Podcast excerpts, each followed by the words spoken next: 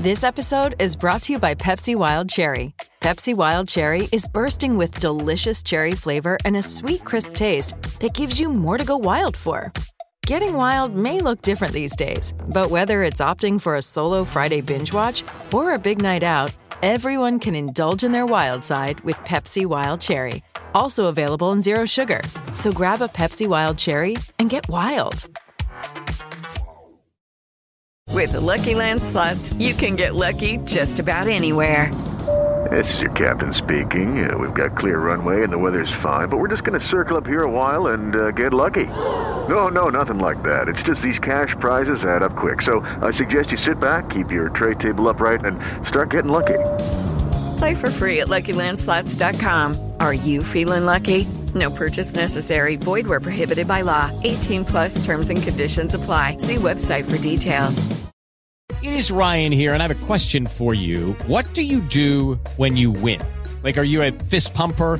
A woohooer, a hand clapper, a high fiver. I kind of like the high five, but if you want to hone in on those winning moves, check out Chumba Casino. At ChumbaCasino.com, choose from hundreds of social casino style games for your chance to redeem serious cash prizes. There are new game releases weekly, plus free daily bonuses. So don't wait. Start having the most fun ever at ChumbaCasino.com. No purchase necessary. VGW Group. Void were prohibited by law. See terms and conditions. 18 plus. The festive season will soon be upon us, and if you're anything like me, Terrace Podcast editor in chief Craig Fowler, then you will be rubbish at buying presents for other people.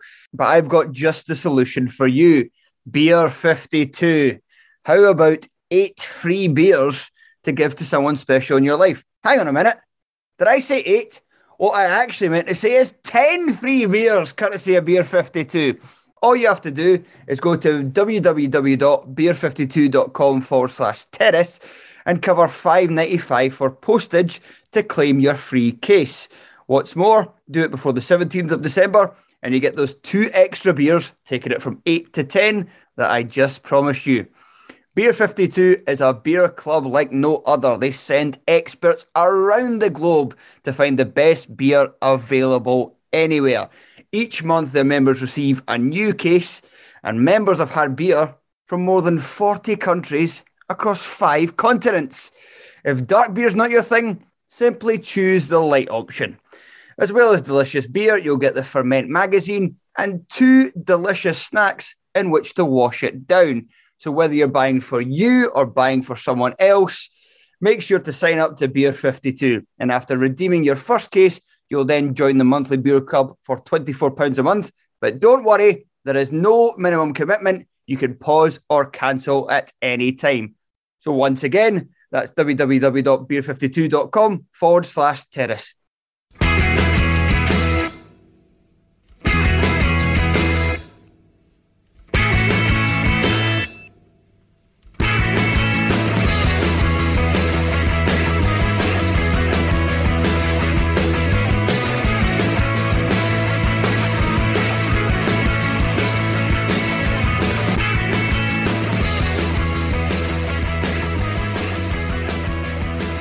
Hello and welcome to Monday's edition of the Terrace Scottish Football Podcast. I'm your host, Tony Anderson, and on this occasion, I am joined by Thomas Watt. Hi, Tom.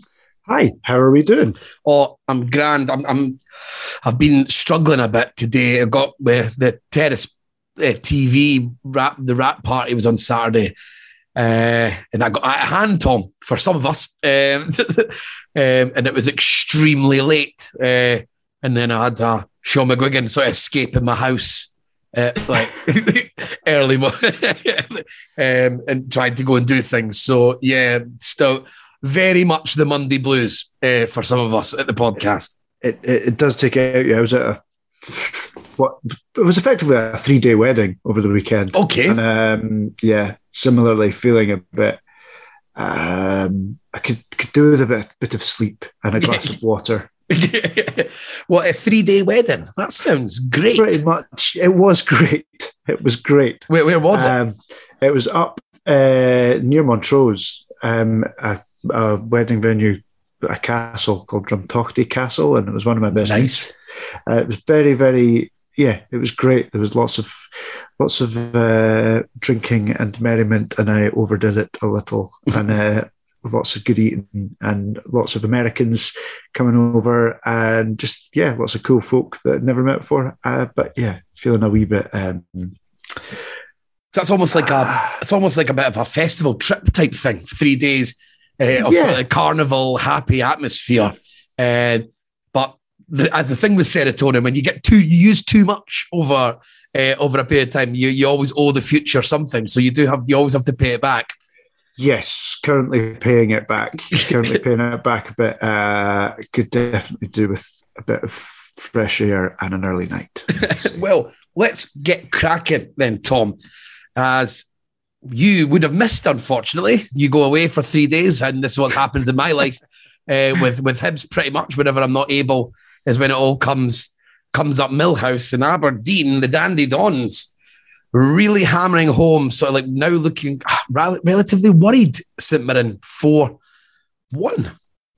Yeah, uh, we didn't have any reception where we were, so we couldn't even get scores. And then we someone someone found reception, and it was like it's, it's two 0 ten minutes in, it's two 0 You climbing to the top of the castle, trying, There were, there the were- there were- There were four people running around trying to find some reception, and by that point, somebody found reception. It was three one, and then we had to, uh, it- yeah. Then towards the end of the night, um, we decided that there would be a, a, a, break in the dancing proceedings for ten to fifteen minutes, so that everyone could get a drink and socialise. And it was so that we could take the go to retire to the groom's room to watch the highlights. But no, um, not not expected. I think the the off the back of the Livingston game when Aberdeen looked all right, but Livingston hadn't really offered anything until the the, the second half, and were kind of kept at arm's length. I think it was expected this was a be a bit more of a battle, um, but they came flying out the traps, scored two early goals. Um,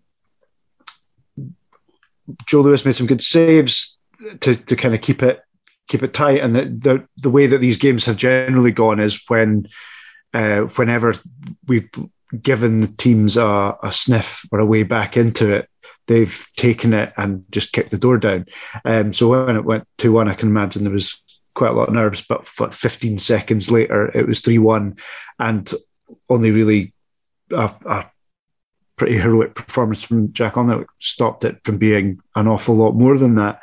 Um, I think to some extent, Glass has just ditched the idea of having a formation at all, and it's going to be right. We've got the.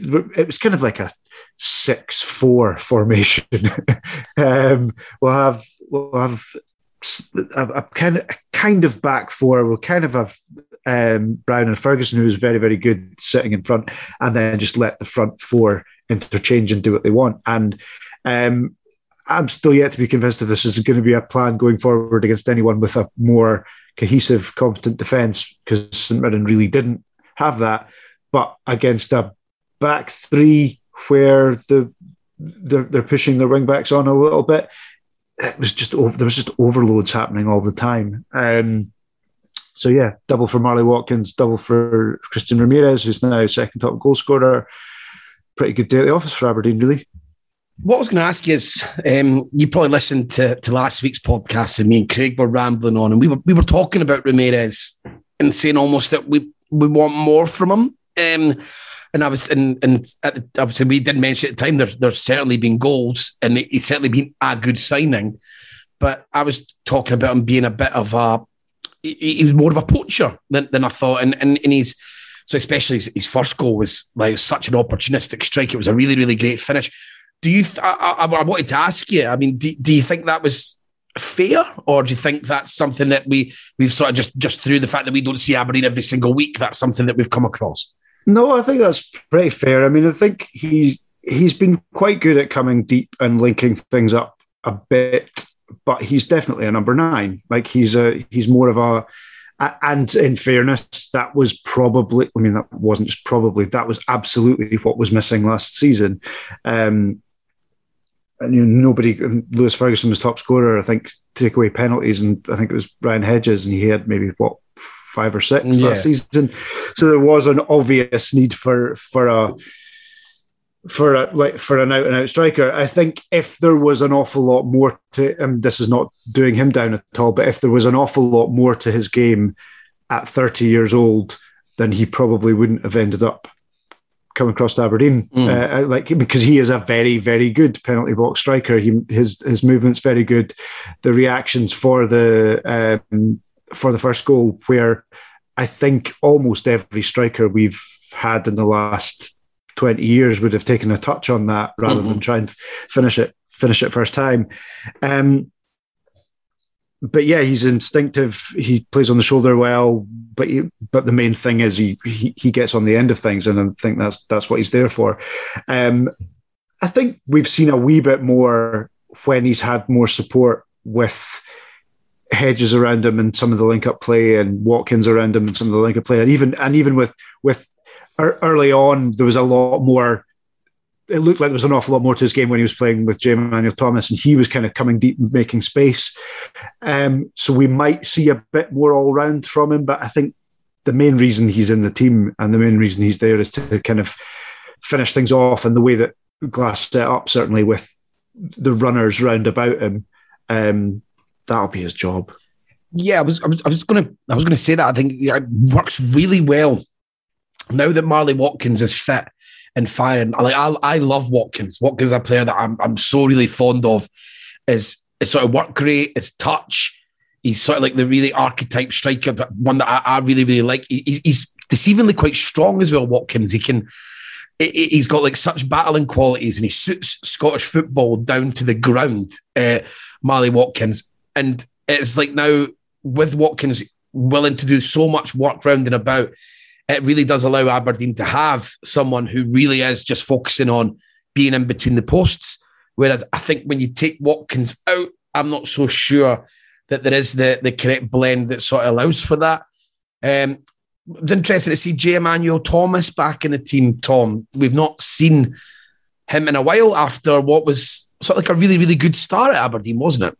Yeah, I, I, and I think Glass has said he's trained really well, um, and has kind of just demanded his his his place back. And I think, when, I mean, when he's good, he's unbelievably good. Like when he and but the problem is he's been good in maybe four games this season, been in been okay in a couple, but largely, uh, uh, you know, he can really, really drift out of games, and and when he drifts out of games, he's just anonymous. Um, when he's good, he's really, really good, and I think if they're if they can get the blend right with, they're all quite complementary. They're all quite different with Hedges, Watkins, Jet, and and Mhm. if Ramirez is is the, the the the sort of man through the middle, um, and they can all get close enough to him to be effective, then yeah, it, it, you are asking quite a lot of questions.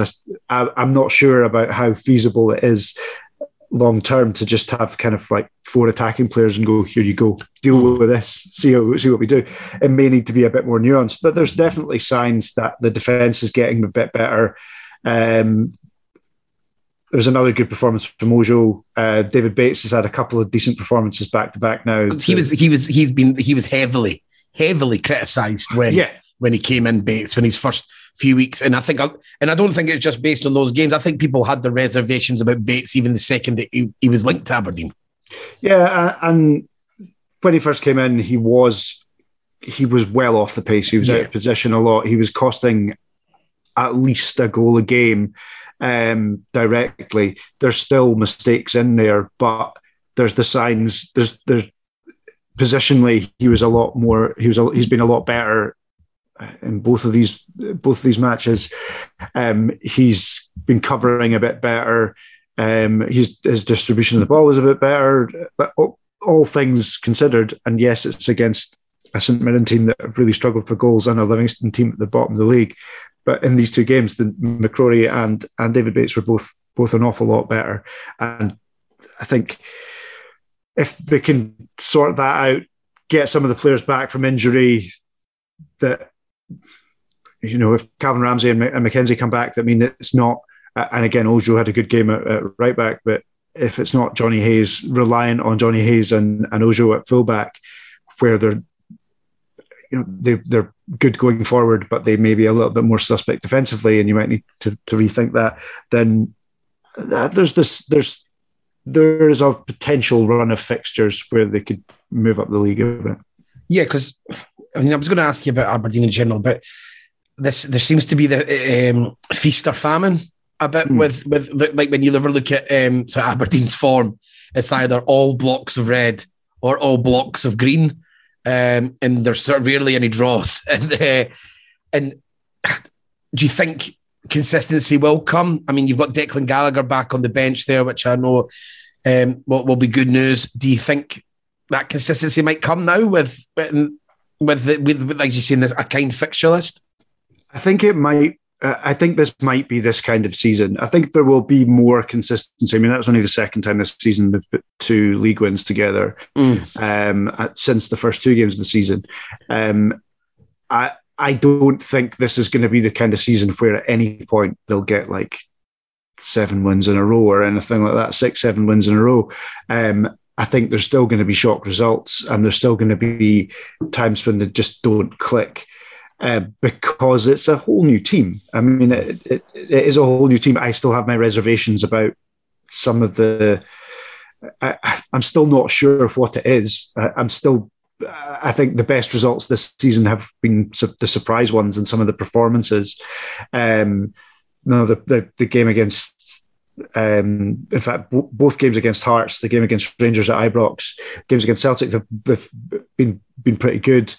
But it's the games against you know against Dundee, the first game against St Mirren, the, the game against uh, Ross County, the where they just haven't turned up.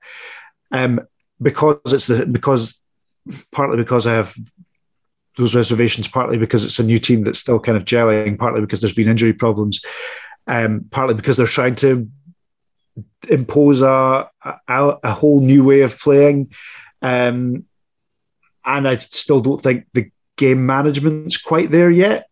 Um, I think it might be a stop start season. Hopefully, there will be a, a bit of a run of form um, now and uh, you know pick up a, a, few more points and at least sort of consolidate the top a position in the top six over the next over the Christmas period at least, and um, make up some some ground that was lost earlier on the season. But I wouldn't be hugely surprised if this was a bit of a bitty season, and even if even if come the end of the season it's seen as a fairly successful one for Stephen Glass, which you know I haven't made my mind up yet.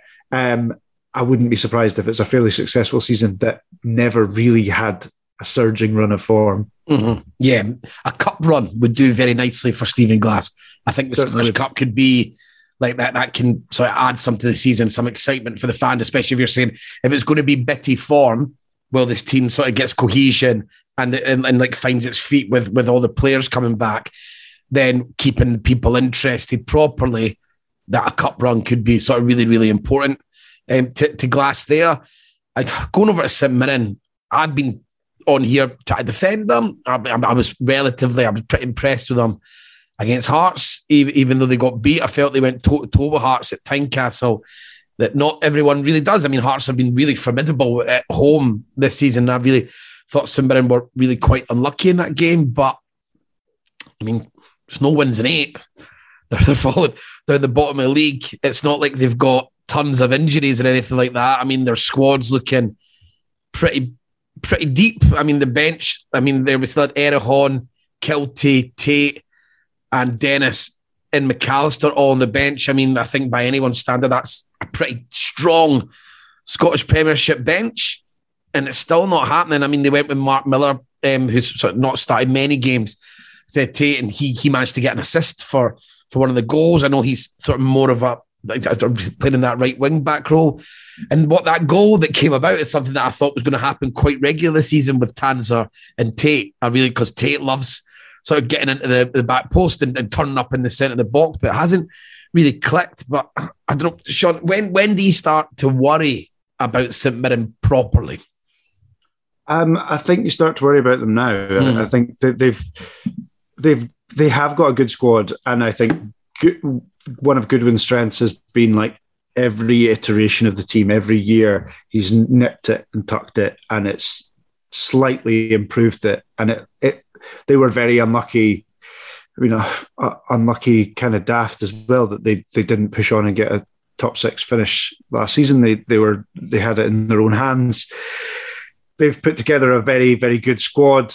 Um, they're, I, I guess there's just it's to some extent like with McGrath presumably moving on, presumably in January.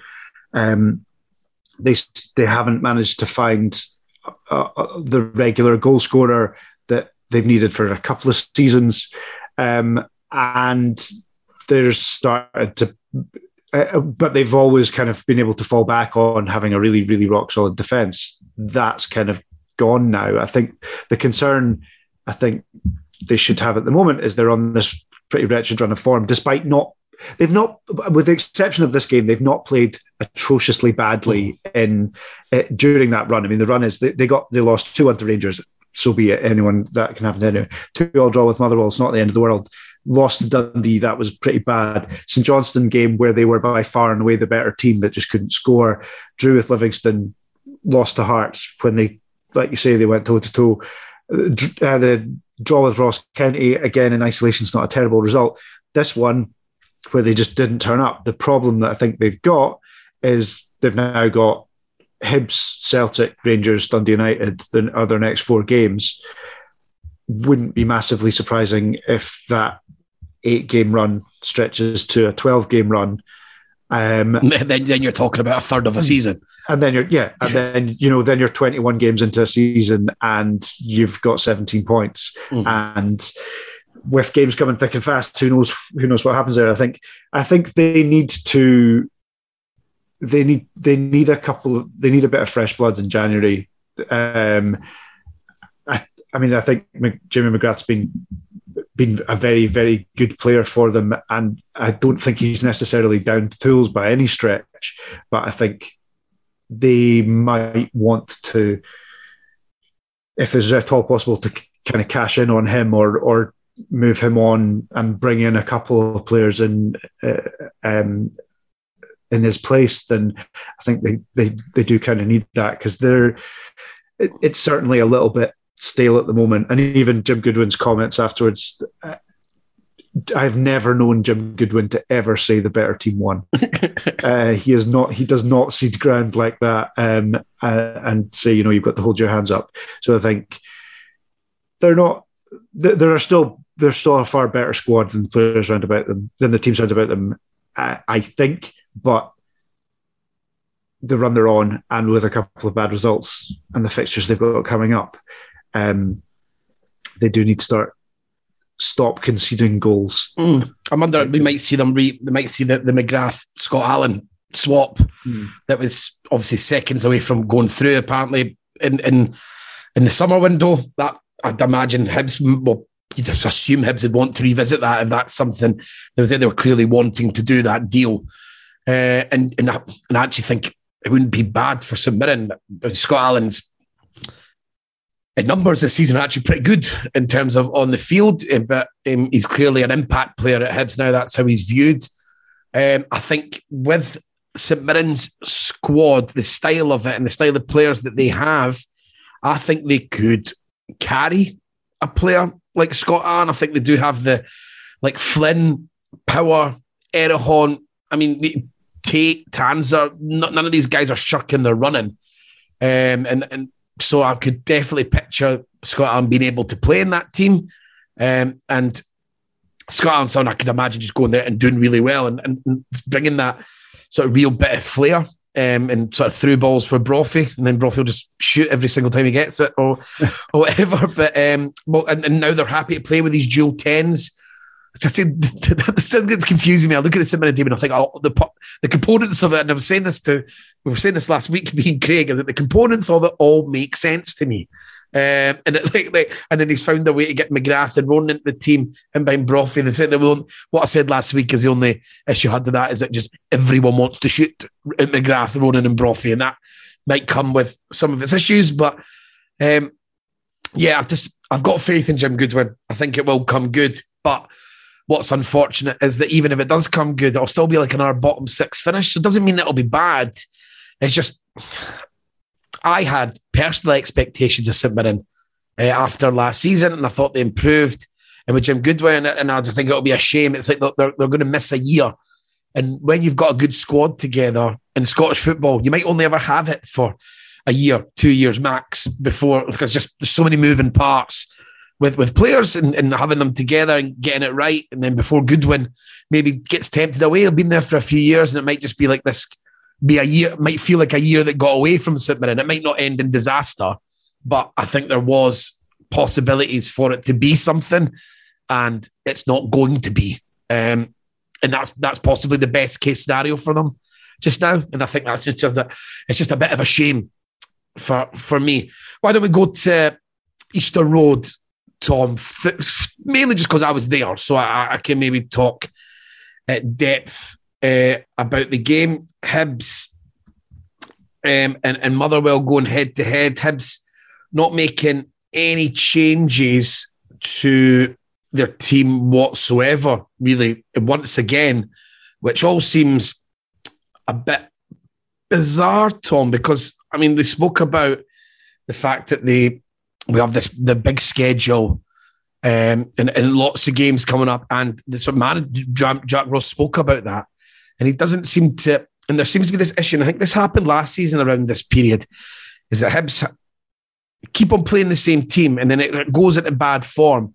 But it's like he doesn't trust a lot of his squad players. And I think this is, screams about Hibs had, looking back now, everyone can see Hibs had an absolute terrible um, summer window. I mean, the only person who plays um, is Jake Doyle, is, is Jake Doyle Hayes out of anyone that was anyone that was signed there. I mean, Wood and Scott are basically Wood's no longer at the club, mm-hmm, and, mm-hmm. And, and, and, Scott can't even get on the bench. Um, so like that, that's it. So like these guys, it's like they never even existed in, in a in a Hibs shot. So I, I think we, I think he does need to because you could see the team really strange enough. We got Hibs got a lot better in the second half, but the first half they looked knackered, and Motherwell were well on top, and they were really unlucky not to be two or three goals ahead. Um, like Van Veen McGinn had to make a great tackle against Van Veen. Watt had a header. Um, Watt sort of, sort of had, a, had a really good game in there, and then they had Slattery and Goss, and it was a good midfield battle, and they were they were really really dominating it. Motherwell, and it was nice to see Stephen O'Donnell had managed to make his way back at the team, and Mugabi had been moved back into the centre half. Um, but the game sort of changed on its head. Uh, Ross made a tactical change, which I think he does a lot less. Last season, I thought was a real feature for for Hibs in the way that they played was that they would flop formations during the game quite regularly. And this season, we started playing a back four all through, like for the first period of the season. Then we moved into a back three, and it stayed a back three till then. Whereas last season, I felt like that it changed all the time. But this season, he, has been pretty rigid in the game. But in this game, he changed it.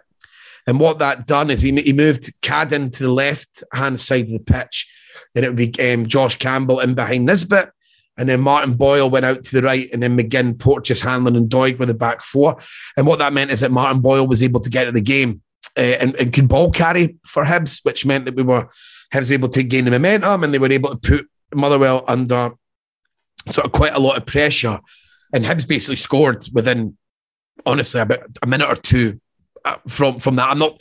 It's a bit, a bit, a bit cheap of me to claim that that was the direct reason but because uh, it was more what happened after that that made me think that, that, that the change had worked. But Boyle, we're not, we're not, we're not above cheapness. no, yeah, uh, but Boyle. See, when you play Boyle up front, you're looking for explosiveness uh, and you're looking for moments.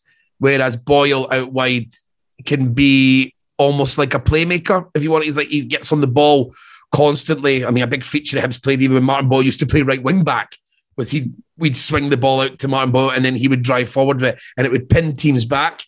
So I get the feeling maybe sometimes maybe away from home. I mean, at home when Hibs are meant to be the aggressors and Hibs have had really, really poor home form, that maybe sensibly that Boyle out there is it would be a better bet to play out on that right hand side. I don't know if you'd have any opinion on that at all.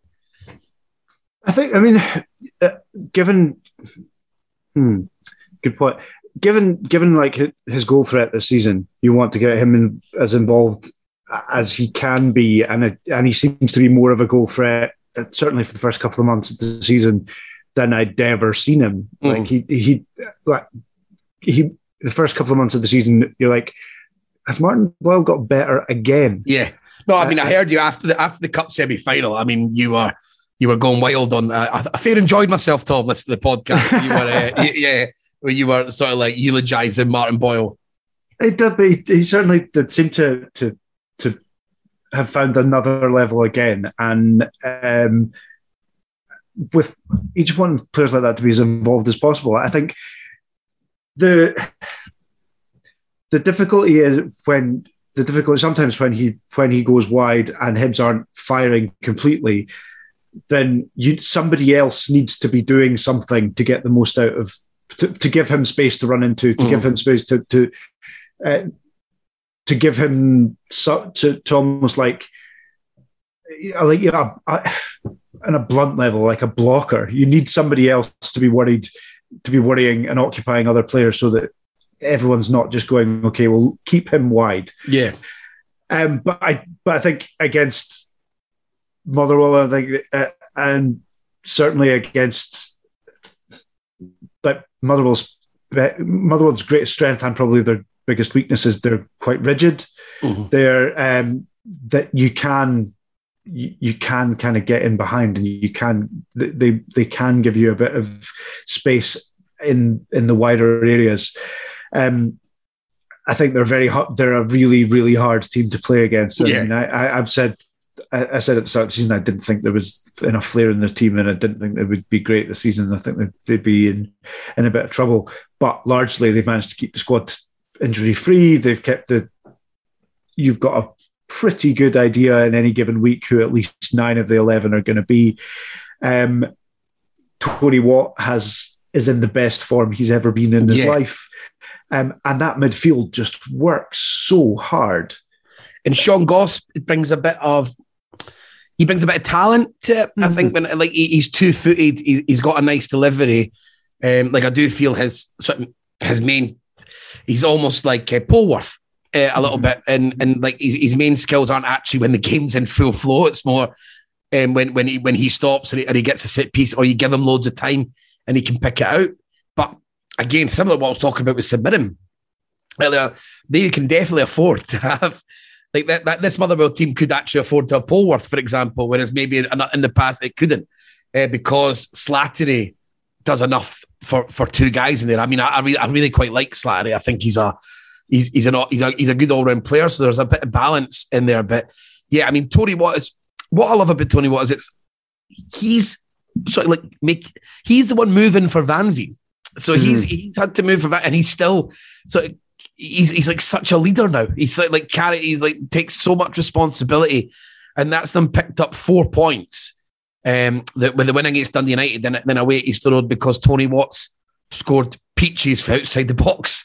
That's that, that's a huge amount to ask. I mean, Van Veen, who's someone I like, he was rubbish in the game, but, but I, I still quite enjoyed Van Veen because it's like he wouldn't let himself not be involved. So he just started being really, really dickish all the time. And he, he, got booked because we got Macey got the ball and he jogged out with it and he tried to throw it wide. And Van Veen just grabbed his arm and stopped him from being able to throw it, which is like as petty as it gets for for time wasting. And it, it is blatant just to allow to get his team going. But he was doing a lot of that, and I could see him mouthing off and he was pushing, but things weren't really breaking for him.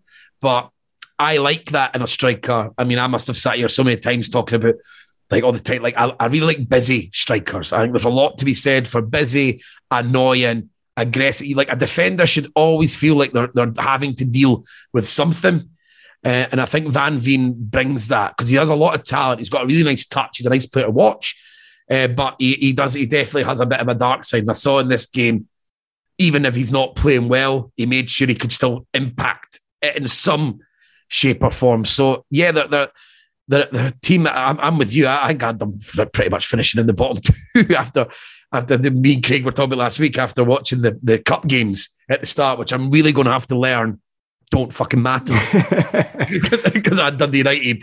Um, they'd be rubbish because I watched them play Queens Park and I watched Dundee United play someone and they, they got played off the park by lower league teams, but it really doesn't matter. But to go back to to, to Hibs and Josh Campbell with a, a great assist for Nisbet's goal. He was a big reason, maybe what you're talking about, that we were able to get in behind Motherwell because we were able to put Boyle wide in this game, and we wouldn't have been able to put Boyle wide until they emerged without Magennis being there or Doidge being on the pitch without the emergence of Josh Campbell.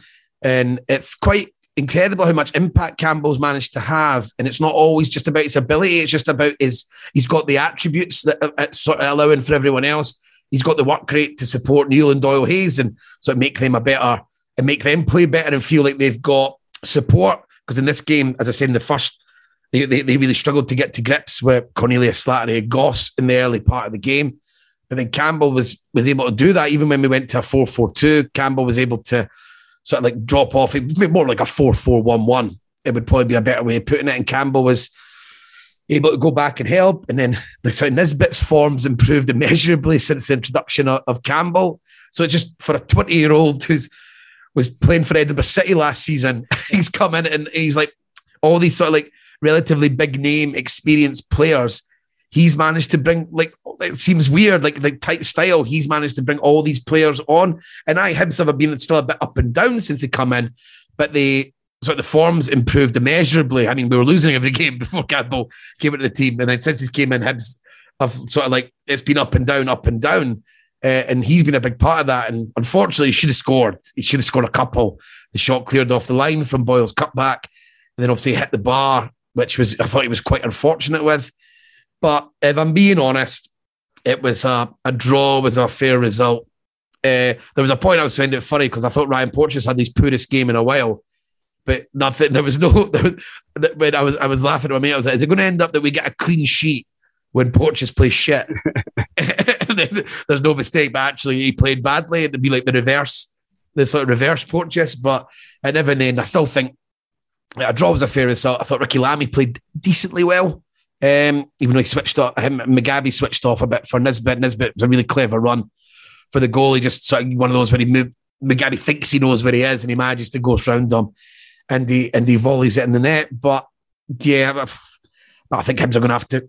He's going to have to accept. He's going to have to make changes because I said the Hibs lost the first half, and that's a quite a constant for for Hibs at Easter Road under Ross in general. Really, is that they, they, start quite slow and that was the first time in two months Hibs managed to get ahead in a game. So who knows? Livingston away, it's all coming thick and fast. I mean, you can change a narrative so fast when you're when you've got so many games, but it is four points from 24 um, for Hibs. So not all isn't well, Tom. All isn't well. But let's move on. Where shall we go next, Tom? Let me have a look. We'll keep it. Why don't we keep it on Saturday? And we'll go uh, to Ibrox, where Rangers got a 3 0 win against Dundee, and they were Rangers looked like they battered them, but all three goals were arguably quite fortunate.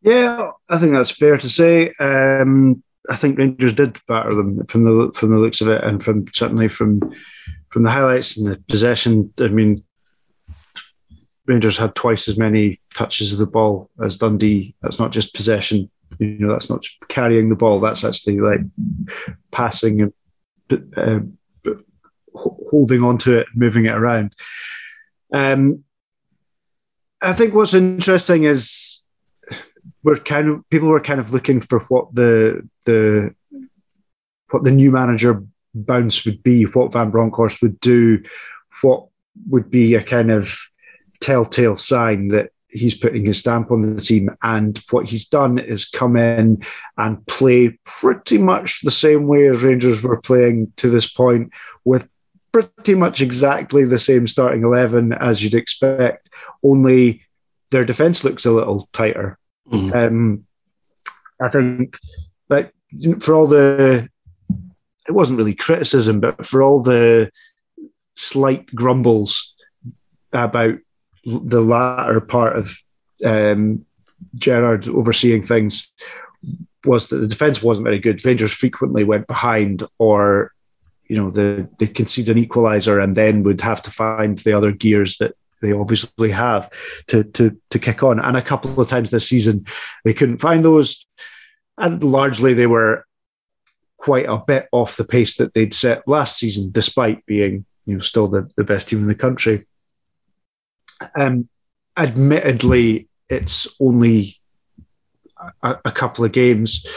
Um, and you know a, a couple of games against not necessarily the strongest of opponents, but they do look a bit more assured defensively. Um, I think like well, Calvin Bassey's had a a massive impact moving well, into the set the centre of defence, where he's like he's arguably been, I would say, their best centre half this season, yeah. going by the last sort of four or five games.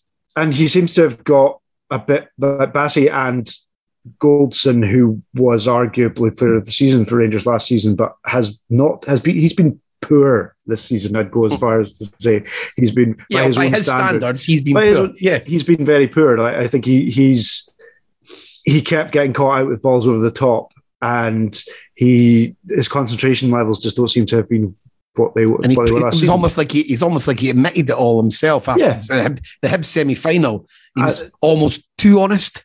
Too uh, honest. Uh, yeah. Just, just uh, uh, too honest, but absolutely accurate. Yeah, um, yeah, yeah, yeah. And he in particular got. It was got like you'd met. It's like you'd met Goldson in the pub, and you got him on like yeah. the mad, the magic third pint, and it just started all coming out. I've just got some things to get off my chest. Yeah. So, but but I think it's very very early days. But I think the one thing I would note from even the the uh, um, the Hibs game midweek and the this this Dundee game is that the Rangers don't give up much under Van Bronckhorst so far. There doesn't seem to be a marked change in approach. That's kind of what's to be expected. Um, but you know they were still attacking a lot. Like Tavernier got had more touch of the ball than anyone else on the park. Joe Aribo was getting in behind and was causing all sorts of problems and was probably the biggest attacking threat. But it was it was the kind of it, it, this game looked like the kind of functional quality that they had last season. Mm. Yeah, I mean, I mean, we can get into formation stuff. I mean, the subtle one people would say is he maybe moved to a 4 2 3 1 ran a 4 3 3 but i mean they're, they're basically the same thing i mean we get we we i'm as guilty as anyone for getting uh, getting bogged down in it um but the subtle one and uh, one thing I, I, said this last week definitely looks like he's not interested in playing with davis and kamara like i don't think we'll ever see davis kamara and jack for example in a scottish premiership game he may, we will we'll find out in the future if you obviously use that was obviously it worked so well under Gerrard when he went went away home from Europe playing those three. But here he, he's sort of like really seems to like Arfield and, and he's and he's playing him in, in, in that in that position there. But I'd say there's you give credit to Steven Gerrard here, and this is where Van Bronckhorst he, he was he was in that sort of relatively unique position of joining a team that was already good. The manager didn't get sacked; he'd been poached and, and, and he's come in and he said maybe a few tweaks to put his own bit. Gerrard had built a good squad at Rangers. They were good. They won the league last season, and yeah, they were they were playing a bit beneath themselves. And I, and I said this before. I think um, whether anything comes out or and uh, obviously as long as the the sort of like people feel happy at Rangers and there's no issues off the field and, and they like the training methods or whatever like that, as long as all that stays the same, I think it could be a blessing in disguise. The team had obviously dropped off ever so slightly. Uh, and maybe Gerrard would have sorted that. I, I, I, don't know. But this sort of forces it, the change, it forces everyone to rethink, reset. Uh, and maybe, maybe it could be, even though Gerrard done a good job, and I'm sure the fans would have preferred him to stay, it could end up being a blessing in disguise. Um, them having to change manager. I think if it, if if ever there are there are there are exceptions when like you've got a really good manager and you another job comes up and you you know that even if they want it there might be a blip but they'll get they'll get their heads back down and they'll you know they'll, they'll run from it the, the Derek McInnes turning down Rangers first time round you know that job obviously turned his head there was a blip, but picked up after that, and for the next eighteen months, all was well. Um, the difficulty is, I think, if Gerrard was brought in to stop the ten, he stopped the ten.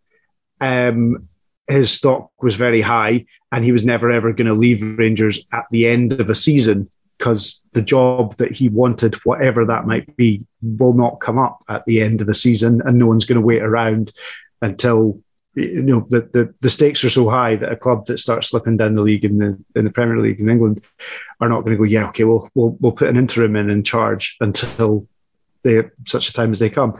So I think it was obviously there was going to be a, a time for him to to move on, and if there was any kind of whisper or any kind of suggestion that that that was happening in the background, then that may explain why performances maybe weren't as good. Results were were fine, but performances weren't quite as good as they they, they had been. Van Bronckhorst basically just has to, at the moment, come in, not rock the boat, make sure that he's maintaining momentum, kind of like gradually suss out the squad that he's got, which seems it seems to be exactly exactly what he's doing, um, and and, and just start like begin to put whatever his imprint on, on things is. Don't rip this up because it's working and it's worked very well over the last two years, 18 months. Um, yeah, he just needs to just, as he has been doing, tread carefully and, and don't don't rip it up and start again. Yeah, and make sure that he keeps the, the morale needs to be high. They all need to get on, and that's and that's what we'll, what we'll find out. Um, Dundee, I mean, well, the, the before we move to Dundee, Morelos' goal, the most Alfredo Morelos goal you will see. Uh, just um, to force of will, I yeah. will score here, and uh, and that's one like it's one of those reasons that I've said so many times in here. I just repeat myself all the time.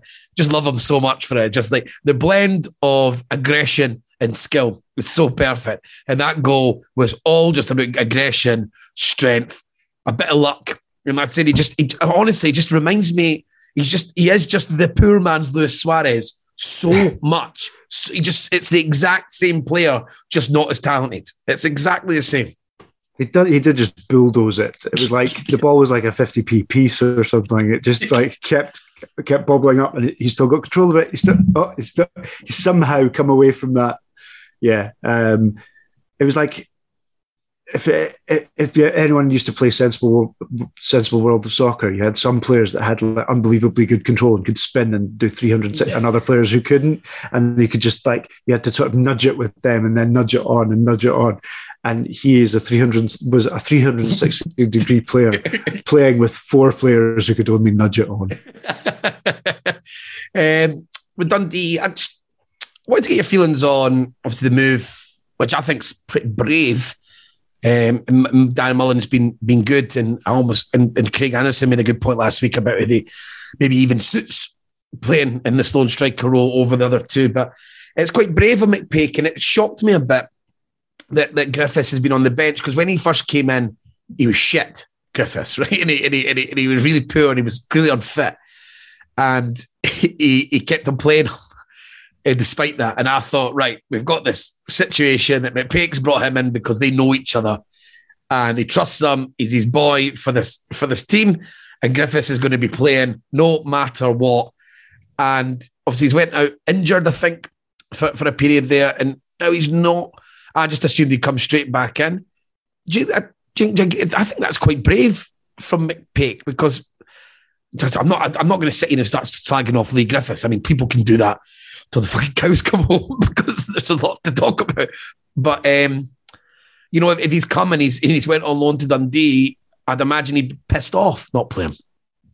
I think it's brave that presumably two of Dundee's, probably two of their three highest paid players are sitting on the bench at the moment when they are needing leadership and needing goals. Um, so yeah, I do think it's quite quite bold management. Um, I think it's a bit early to say whether it's sensible management. I think, but you can at least see the logic behind it. I think Danny they have been playing well recently. They have been getting results. They have been getting results, and they look a more they look a more cohesive unit. They don't look quite as.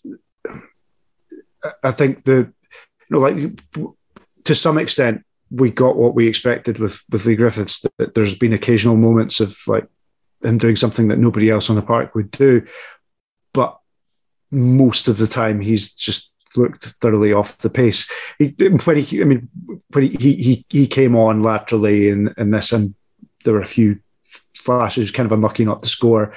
Um, unlucky not to get sent off as well. Well, also, that, but there we go. That is the that's kind of everything that we would have expected of. You know, don't don't get me wrong. I watched that, and I could. Bassey was on the ground for ages, and there was. I don't actually think it was a second booking. Don't get me wrong. I still think it was a bit silly because it was a nothing. It's a foul that you're not going to gain anything from, if you know what I mean. So it's like I think when you're on a booking, that's really really stupid. But when when, when you slowed it down, it's just like coming. It's like coming. He tries to turn away. He tangles his legs and he falls over, and then obviously Bassey knows oh, it's Leigh Griffiths, he's on a booking. Uh, but it's a problem that Griffiths, he, he's an emotional guy. He, he plays fully on emotion uh, and he reacts. He reacts to people in the crowd, he reacts to people on the pitch. He's kind of always been like that, but you were always, but he used to be so good that he'd almost be able to shut people up just by by his ability.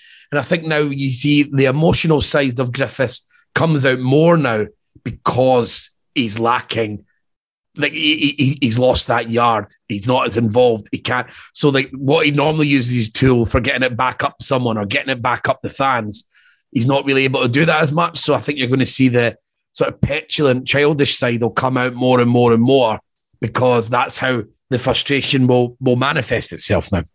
I think if you've if you've spent your entire career feeding off the crowd, which he has, he has been. It's always been a big thing for Griffiths. It has. Well, oh, in, on both sides. I mean, like largely he's like been a fan favorite because he's always been a virtuoso. He's always scored ridiculous goals. He's like pretty much until the last sort of two or three years, he's he's been a guarantee of goals wherever he's been. But equally loves noising up the opposition fans.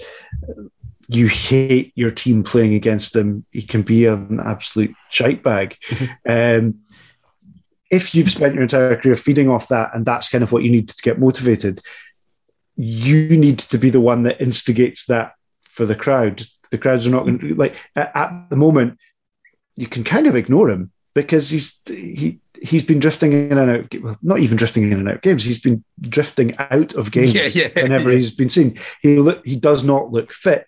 He's still doing the niggly little things, but the niggly little things aren't winding people up. They're just more likely to get like he's picking up bookings. He's more likely to get sent off than anything else. He's getting involved in things that, that he doesn't need, and his own fans are not going at ah, good starting Leigh Griffiths today. Like that's that's every time he gets the ball, there's not that same sense of expectation. There's not that same sense that you know everyone in the crowd is holding their breath, which was part of what must have must have clicked for him that that that kind of admiration. If you've got that relationship with the crowd, you need to be scoring goals so that people start going right. You know, now now we expect something of him. Go and do it again. And so I think that uh, there there there is less football in that in that starting eleven if they don't have Leigh Griffiths in the team, but there's so much more in other parts. But I'm not want to go. I don't want to talk too much length about Dundee. I mean, they get beat. He go to Ibrox, he get beat three 0 I don't really yeah. think it's the time for us to sit and sort of dissect what's good and bad about Dundee. And as I said, they had been on their first sort of like decent run of form. Uh, and and I've said we've spoken here before that I actually think Dundee look quite pretty good sometimes, and and um, and I, and I, quite like the balance of the of the team. It's not the greatest team, but and some of them are championship players but it has balance and it has match winners. And like we said, Cummings and Griffiths, uh, Cummings especially at the moment, he's a great bench player. Actually, I think he's really he would he would hate it, and but I actually think Cummings really suits being a sub. Um, just the kind of player he is when teams are tired. He likes to he plays in between the posts. He wants to be a goal scorer. So I think it could suit them having that, and then having someone like Mullen who maybe does a bit more running, is better ways back to goal. Um, but I may be unfair because I think Cummings was a bit unlucky because he was the one playing quite well when Griffiths came in. He lost his place because of Griffiths. And now Mullen's got in and he's now ends up looking like he's like the third third fiddle, if there's a such thing as a third fiddle. Um, but let's go to Dundee's big rivals, Dundee United, who took an absolute spanking from from, from Celtic um, at, at Tannadice um, Celtic looked irresistible at times, to be honest. It did. I think if your if your tactic against Celtic is that you're going to sit deep and let them let them have the ball 40 yards out and try and break against them, can't let them keep putting balls pretty much onto the penalty spot and not defending them. Um, I, I think it was the Celtic were were we'll, we'll do Celtic first. I, I, think they they are growing in stature in every game. They are they do seem to be finding more like I never we've been watching uh, Tom Rogic seems to have been playing at, at Celtic for 20 years. I've never seen him do that. Yeah, because it's um, always it's always been his shooting. It's always been sort of like his main thing for outside the box. But and he and he's always as an, as an Aberdeen fan. Yes, I am you, very well aware of the fact that Tom Rogic cuts in on his left hand side and rifles it past Joe Lewis from twenty five yards. Yeah. That's what he does. I've never ever seen it. This sort of like twisting, turning jinking winger. I've seen it in the middle of the park with Rogic before, where he where he where he skips away for a couple of people due to his close control, and then the whole game opens up. But yeah, I don't think I've ever seen him sort of do it in the like in the penalty box. And it's interesting with Celtic, they they, they seem to be getting, as you're saying, they're, they're growing in stature. That they seem to be really getting used to their shape uh, and the style with Postecoglou, like Taylor coming in, coming back, and Juranovic going up the right hand side. The sort of inverted fullbacks that, that Ange Postecoglou definitely likes, definitely also doing with Rogic and Turnbull pushing wide, which is what happened there. I mean, Rogic um, like the, the, both the, both the both the goals came from from Rogic on that going on the right hand side and picking up the ball, and it just becomes so confusing. Like you're saying, for for Dundee United, if you want to just mark your 18 yard line and you're not pressing, it can be quite tough because you start seeing the wrong numbers around you. And this is what it is. It's it's the, the things like the inverted fullbacks for me, the reason that they like teams like doing them is firstly you can, you can create more numbers in the middle of the park, which is where the game normally is, and you, and you want to do it. But also feel it's it, it, unsettles people not seeing the right person in front of them, and and I, and I don't mean this in the I don't want it to be a Scottish football banger. I mean because I, I, love Scottish football, I, I, I, do this for Christ's sake. But uh, um, but obviously when you're talking about not the highest level of player. Um, like I feel, feel like that could really, I, I, can imagine it being really unsettling, not being able to mark your man, not looking at the guy that's right beside you and it causes confusion. It adds chaos. And if you can get out of your Celtic and getting right, and this is what I've been talking about. This is why they're they're keeping clean sheets. It's not because they're so good defensively. Teams cannot handle it. They, they and they, and they, they they get rid of the ball much quicker because, as I said, they're, they're chasing shadows because people are moving so often and moving from different parts of the pitch and then your shape's getting yanked all over the place. And then by the time you get on the ball, you're knackered and you probably make one pass and then you, have gifted it back to Callum McGregor again. So I think the work, I really am quite impressed at how Postecoglou's got his ideas across quite so quickly. When his ideas, they're not groundbreaking. I mean, this type of thing we've we've seen from the, the top clubs in terms of like off the ball press and inverted fullbacks, all this stuff. We, we, this is this stuff that we we've come accustomed to over the last few years at the top level, but it's still pretty forward thinking. It's it's fresh, and for him to come in under the guise that he was, he was he was people wanted back in him. People didn't fancy him. A lot of people had a lot of doubts on him, and for him to come in and and sort of do this, I really think it's really quite fucking impressive what what he's done so quickly. Yeah, he he he definitely seems to. He's he's confident and self assured, and I think that even when results weren't there, and even when I mean, there's, there's there are still question marks over the defense, even when the, the, question marks were raised over the defense. I I can't think of many examples that like this when they weren't of the manager. It, it was like results are not coming, so it's that the buck wasn't seeming to stop with him. Um, and it does there there does seem to be signs that certainly that attack is clicking. Players are coming back to full fitness.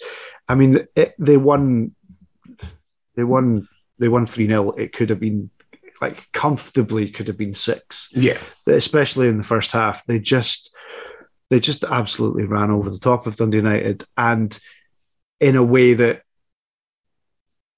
suggests that if they really had to, they they could have found a number of other gears. I think there there were Dundee United were particularly passive. It was their worst performance of the season by by quite a long way. It's but, silly. I mean, it doesn't make sense because under Courts, they've been good at pressing. That's been hmm. something they, they, they, their off the ball work's arguably been the some of the most impressive parts since the Courts coming in. It, I really think he might there might be a bit of regret from Courts in this game. It's because he it feels like he kind of went away from what he's been doing with Dundee United. And I know that they, they were shit against Motherwell, but I think that was just a, a, really poor performance rather than. Whereas this, it was a deliberate move away from what you've been doing because of the style of team you're playing, and that's very easy for me to say. Uh, and I mean, we all do this all the time, and they could easily have got beat 3 0 of Celtic anyway. But I just think try to just protect your your 18 yard line just against, I just don't see it really ever going to work. But I, I say that Livingston pulled it off um, at, at, Parkhead. So maybe I am talking shit. Maybe that, that, that was the blueprint he was maybe looking for. But I do feel Livingston are maybe a bit more comfortable doing that. It's something Livingston have done over the years with in, in, in their squads. Still uh, has the makeup to do that, but maybe I'm I'm just talking shit to try and prove my own point. I'm trying to. I think that I think that's fair. I think that uh, if you turned up, if anyone turned up um, and faced Livingston, and you had a team that were kind of camped in, hardworking, and had a slight X factor from somewhere, that that's what Livingston do. Dundee United this season have been hard pressing. They have pressed high up the pitch. They have won ball, won the ball back high up the pitch. They've won the ball back when they've given it away very, very quickly.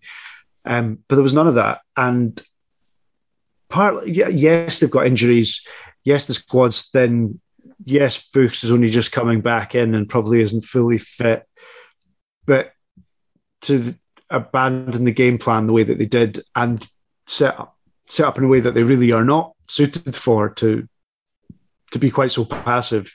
Um, I, I, don't know. They re- they did really play into Celtic's hands. Not to take anything away from Celtic, because like I, as I say, they, they if they if this had been 6 0, it would have been absolutely a reflection of the way the game played. Yeah, I mean, like uh, the best player to really use in, in, the example of what you're talking about, like Carter Vickers was just able to come out with the ball at will whenever he felt like he looked one of those ones where you know a player's really fucking enjoying themselves because the, the team that he's playing against is just allowing him to do exactly what he feels comfortable doing. And Carter Vickers is imperfect. The, the six to 10 million shouts not for me. I mean, that's a huge amount of money, and that's not a slant on Carter Vickers. I think he's been pretty good, especially in, a, in, a, in an offensive term. And it sort of Starfelt back in the team there, and they certainly look not quite as sort of like on it. I'm, I'm not as on it, even though I'm, I'm, I'm a neutral, but I'm not as on edge watching them. I was on edge watching Starfelt and Vickers at the start because I just felt like, especially start, felt like he was going to get caught under. I always felt like he was about to get caught under the ball. It was like, and his timing was was off. But but he's came back in recently, and and and, and as I said, they, they they've been all right, and he might be able to get settled. Then Scales came off the bench. I mean, if we're talking about, um, if I'm going to be, I'm getting all geeky and talk about inverted fullbacks. I mean, Scales comes on and he manages to, to end up at the at the edge of the box to to to sort of stroke one in, and I thought it was a really tidy finish. And it's always nice to see. That's when you know things are just going great for you when you're just bringing on young. Young, young defenders and they just come straight on and bash it in in front of the away fans. But the what you're talking about, Postecoglou, is just he's, he's he's built that connection up the way, and, and I think that comes from, and this is where when we talk about what people do in their pressers, in the press conferences, how that links with the fans, he's a really good example of it. His style, the way he deals with questions, the way he's dealt with Scottish journalists who don't have a lot of goodwill and set, uh, especially in, in, a, in, a, paranoid support like Celtic. They, do, they do not have, uh, there, there's not a lot of goodwill for him to. He's been a breath of fresh air, I think, because he comes in and he's not got any of the baggage for this. He doesn't know who any of these people are. So when he comes across what he thinks is a daft question, he just reacts to it like that, and he and, and you feel like he's he's he's control. It's like he wears his heart on his sleeve, but in a controlled manner. So like so he still knows what he's doing, but he he, he pushes the envelope a bit and and that's built up sort of like a real rapport with the fans now. Uh, and now the Celtic fans are looking really, really loud again at their away games. Every game he's going over, and it's like party time in the back. He's tapping his chest. And the least, I do like the way Pat's chest was in like the least passionate way. Normally, when people do the chest thumping, they, they do it really hard. He just sort of slightly caresses his chest, then sort of points at everyone. And then he got, I thought it was, it's, it's all a game. It's, it's smart. He's picking up the scarf when he's walking off. This is important for him because he's coming from from from and he's an outsider. I mean, not even just an outsider for you, he's an outsider for, for European football anyway. Um, so this is it's he, he's playing it really smart. I'm really, really impressed with everything he's doing, like in a cohesive way on the pitch, how he's built his team, and the way he's acting off the pitch, how he's building the bridges with the fans. And even if there was a little downturn in form, I actually now think that even if he didn't win the league, he wouldn't be chased out of town. Mm. And I didn't think that before. I thought with an outsider coming in, he is going to absolutely have to win the league to be accepted. I thought that would just be the only way that Postecoglou would get any length of time here. But I actually think now he's managed to build up enough relationship with the fans that as long as things are going the right way and they keep the greater playing well, that they'll bide their time and see it. And it looks like, I mean, who says they can't win the league? I mean, they, they're, they're, they're, they're trying to sign three players for the J League I saw today um, and if they're half as good as Furuhashi, then they'll be laughing. But and um, so the, the, the, club's obviously going to back him. And that's another thing he's managed to do. He's managed to convince them to go down his angle for his players. So I'm, I'm, I'm, I'm kind of boasting. I'm going, I'm going wild here about Pascal. I didn't really intend to do this. But, but then you look at that, he, he, sort of dealt with the board as well now. So it's like every facet of being the manager, he's sort of coming up trumps at the moment. Yeah. And I think it was an interesting point. I think it was made of the in in one of the eulogies for Walter Smith that that with the two old firm teams, there's always a good guy and a bad guy, and I think we now have quite an interesting dynamic where at the start of the season, you know, Gerrard was Gerrard could do no wrong. Postecoglou was the guy that was coming in, and uh, you know he was a, an outsider. He hadn't worked in European football. His CV was from leagues that nobody in you know none of the general mainstream Scottish media had had a huge idea about. Um, yet he was abrasive in, in in media conferences, so he was definitely framed as as something of the bad guy. But he's won the support over. They're on a good run of form. They're playing really well. Gerrard's left. Van Bronckhorst's come in. Um, it will be it'll be really interesting to see how that dynamic plays out in the next sort of six weeks. I mean, Rangers are ahead, but they're only four points ahead. Um, and yeah, uh, that's a huge old firm game at New Year. That's a massive huge, one. Huge. Uh, but Postecoglou at the moment is is he's the good guy. And like Van Bronckhorst has kind of gone in the. I think he's been quite quiet, Van Bronckhorst, for a Rangers manager just to come in. I feel like he's he's, he's been really quite quiet. I don't mean this in a criticism. I just think I've just noticed. I, I don't Maybe it's just I'm not listening, but I don't feel like it's. I'm hearing Van Bronckhorst constantly.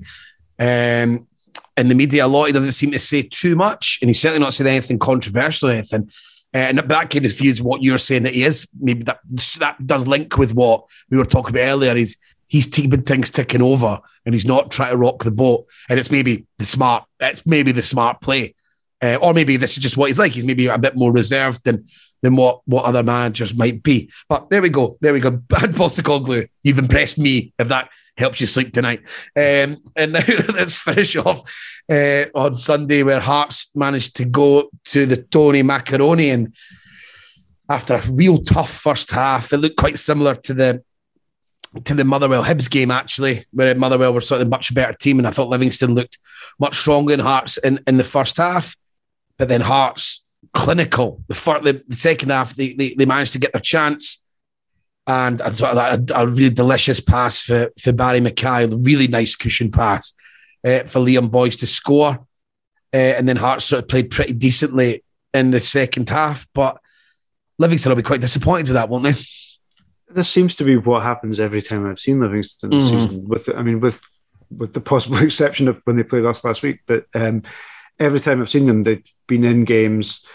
They've they've caused problems without necessarily creating openings.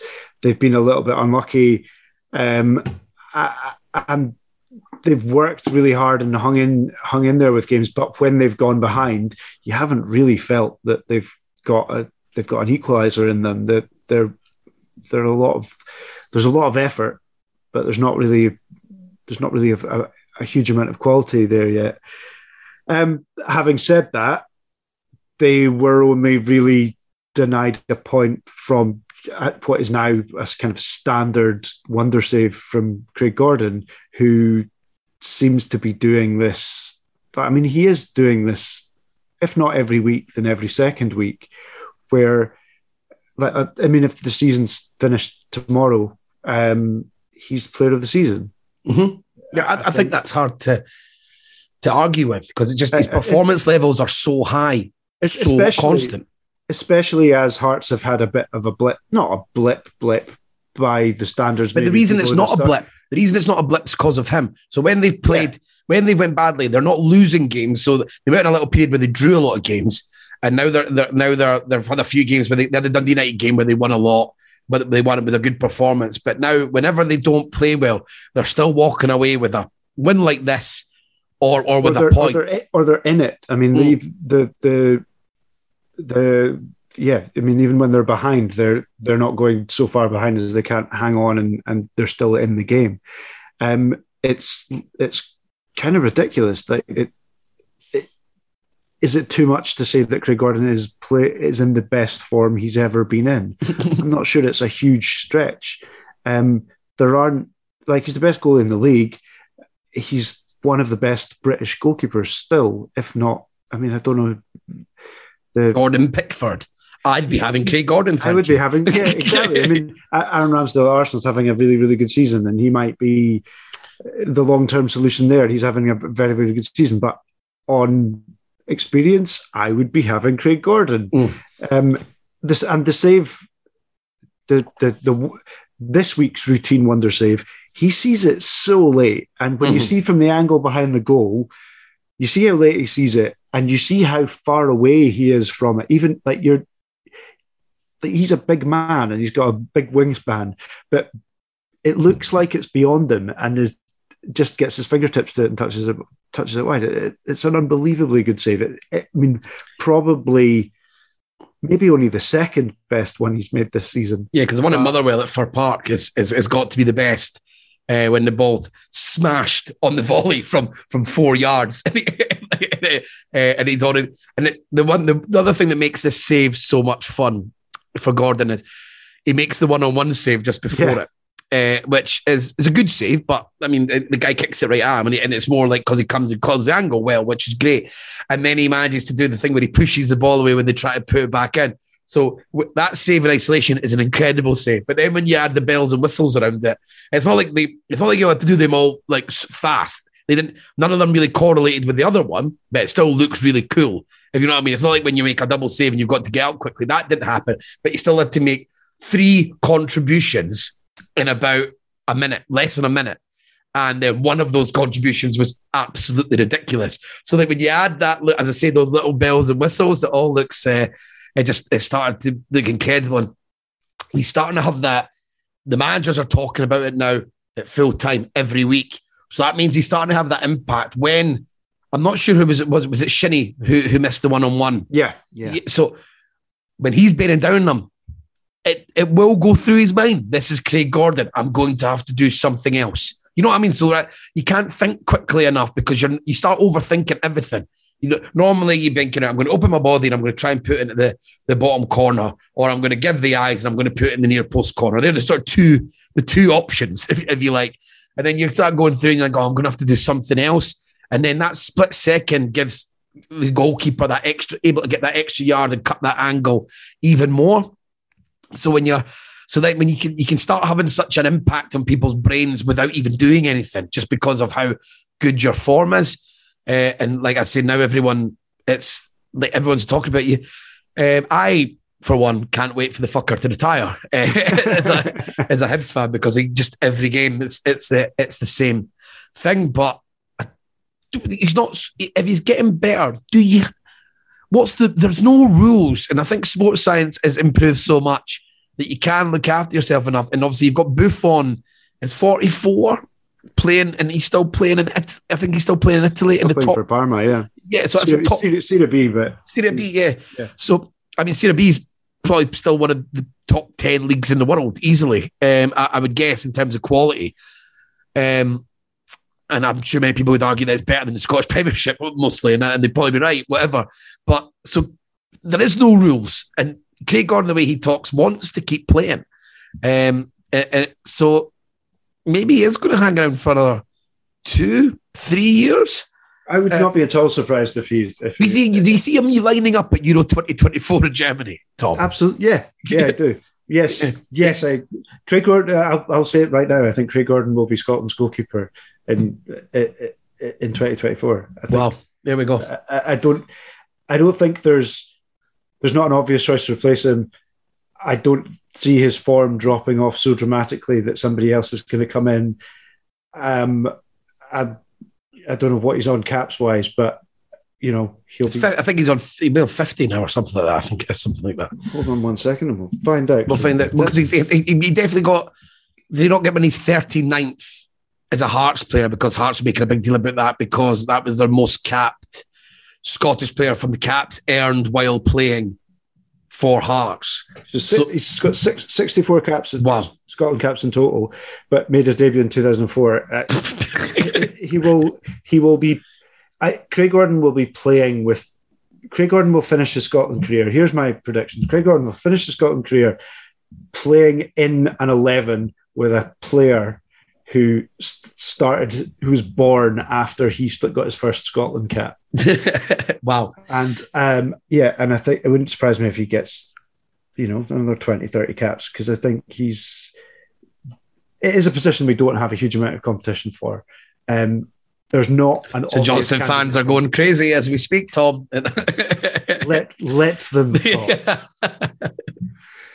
Um, he is he is head and shoulders above everybody else in the league, certainly this season. But his performances internationally have been great as well. Mhm. Um, I Which will also help with the player of the year shout. People say it shouldn't, but it does.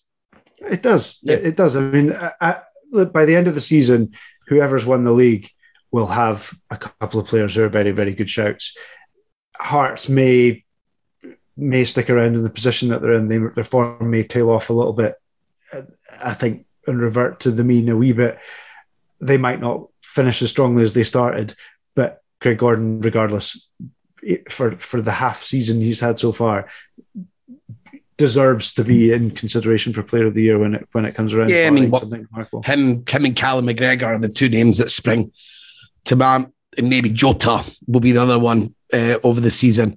Um, but Hearts, see what I was talking about with Hibs earlier about the, the, the lack of rotation that Jack Ross done, and I said he done it last. I think the same thing happened last season, and it felt like oh, any player that comes in is rusty, and any player who's been playing a lot of the time is tired. But um, but then with Hearts, so they made a couple of changes again. Uh, McEneff getting a start. Woodburn came back in. Uh, Cochrane didn't start in, in the other games, and, and they made some subs. So Neilson does seem like he is willing to use his use his squad and the manager to get through. So I think they'll one of those. I mean, it's a cliche, and it isn't always true because I think Livingston have actually been quite shit at home. but you always feel like when you get three points at Livingston away, it hits different from other ones, and it's it's all because of um, bias and perception. It's not actually true, but you would feel like you've got out of dodge going to Livingston and get three points. I think I'm right in saying they've only won one league game at home this season. And that was Yeah. the game against Celtic. Yeah, it's quite bizarre. Like Livingston, like that, like St Johnstone are really shit at home this season. Hibs are really shit. Quite a few teams that are like not performing well at home whatsoever. Um, I imagine Mirren aren't doing particularly well at home because they're not picking up any points anywhere. Ross County could only have won um, one or two games at home as well because they only won one or two bloody games. But they, he's making changes. I mean, Penrice playing out at left back. Like they played a really what looked like quite a narrow, really narrow like formation. Livingston, the, the whole Omeonga, McMillan, Forrest, Sibbald, and Shinnie. So I think I'm contractually obliged to call that a false nine if Andrew Shinnie's playing it, uh, regardless of what way he plays it, because because he's actually an attacking midfielder, so it must be a false nine, which I think quite an interesting move. I think this says a lot about Hearts sort of back three or back four or whatever with Hal Kip, Souttar, and Smith. The strength of it is that they didn't fan Bruce Anderson's been pretty good, um, I would say for for Livingston, but they didn't. They probably just didn't fancy him going in his style, which is to be quite again, like I've talked about the reason I like these players, and I've always been a, a Bruce Anderson fan. So busy, always causing problems, running into the flanks, uh, fighting with defenders, even though he's quite small. But they probably just didn't fancy him in this in this game against uh, to be able to do it. So they maybe tried to go with a bit more of a subtle touch with, with Andrew Shinnie playing up there. And they, I mean, it didn't work in the end, but um, they got there. But um, we might be talking about it over at the Patreon, which is a nice link because we're about to finish now uh, to, to do that. But there was something that um, so Martindale talks does this a lot. That this time he was talking about the, the decision about the offside um, when, when when Bruce Anderson was running through. Um, he was like he was saying that um, this is the kind of thing it'll cost my job, it won't cost us. And you know, he seems to always wish he, he's not a man that believes in. He's not a superstitious man, I don't think, because he we're definitely not going to get relegated. And then he puts it in everyone's mind that like I'm getting sacked. Nobody's that nobody's talking about you getting sacked at the moment, even though that could that that time could come. Uh, so maybe maybe you don't bring it up, um, uh, Martindale, but um, yeah, they're going to to start winning. There's teams now that are really starting, like you say, they're in games. St Mirren, Livingston, even Ross County have started to to do it. St Johnstone, despite the fact I've not been overly impressed them, they're never getting humped. They just just all these teams just struggle for goals, and that seems to be the so January I mean, there'll be someone doing a podcast soon. I'm assuming of what people are going to need in January, and it's just going to be for half the league strikers. Goals. Yeah, goals, goals, goals. But I hope you have enjoyed this evening's Terrace podcast. We've got Kai the Gay once again. It's been over an hour, but hey, it's been fun. And we are, as I said, going to go over to the Patreon to talk about sort of things that have been going on in Scottish football. He said, she said, all that type of stuff. Um, we might mention about Rangers not getting suddenly being told they're not allowed any tickets. Maybe I'm, we didn't. You might have noticed that we didn't talk about Callum Butcher's red card. Maybe that's going to come up when we go over. Maybe I've got a bee in my bonnet about how Ryan Porteous gets treated in the media, and then when Callum Butcher goes about like that, nobody really fucking says anything. Maybe that's what we'll be talking about. We'll find out. You'll need to come over and pay us the two quid or the five quid or whatever to come and hear about it. So say goodbye, everyone, Tom, and then we'll go over and do this. Cheers. Cheers. Sports Social Podcast Network.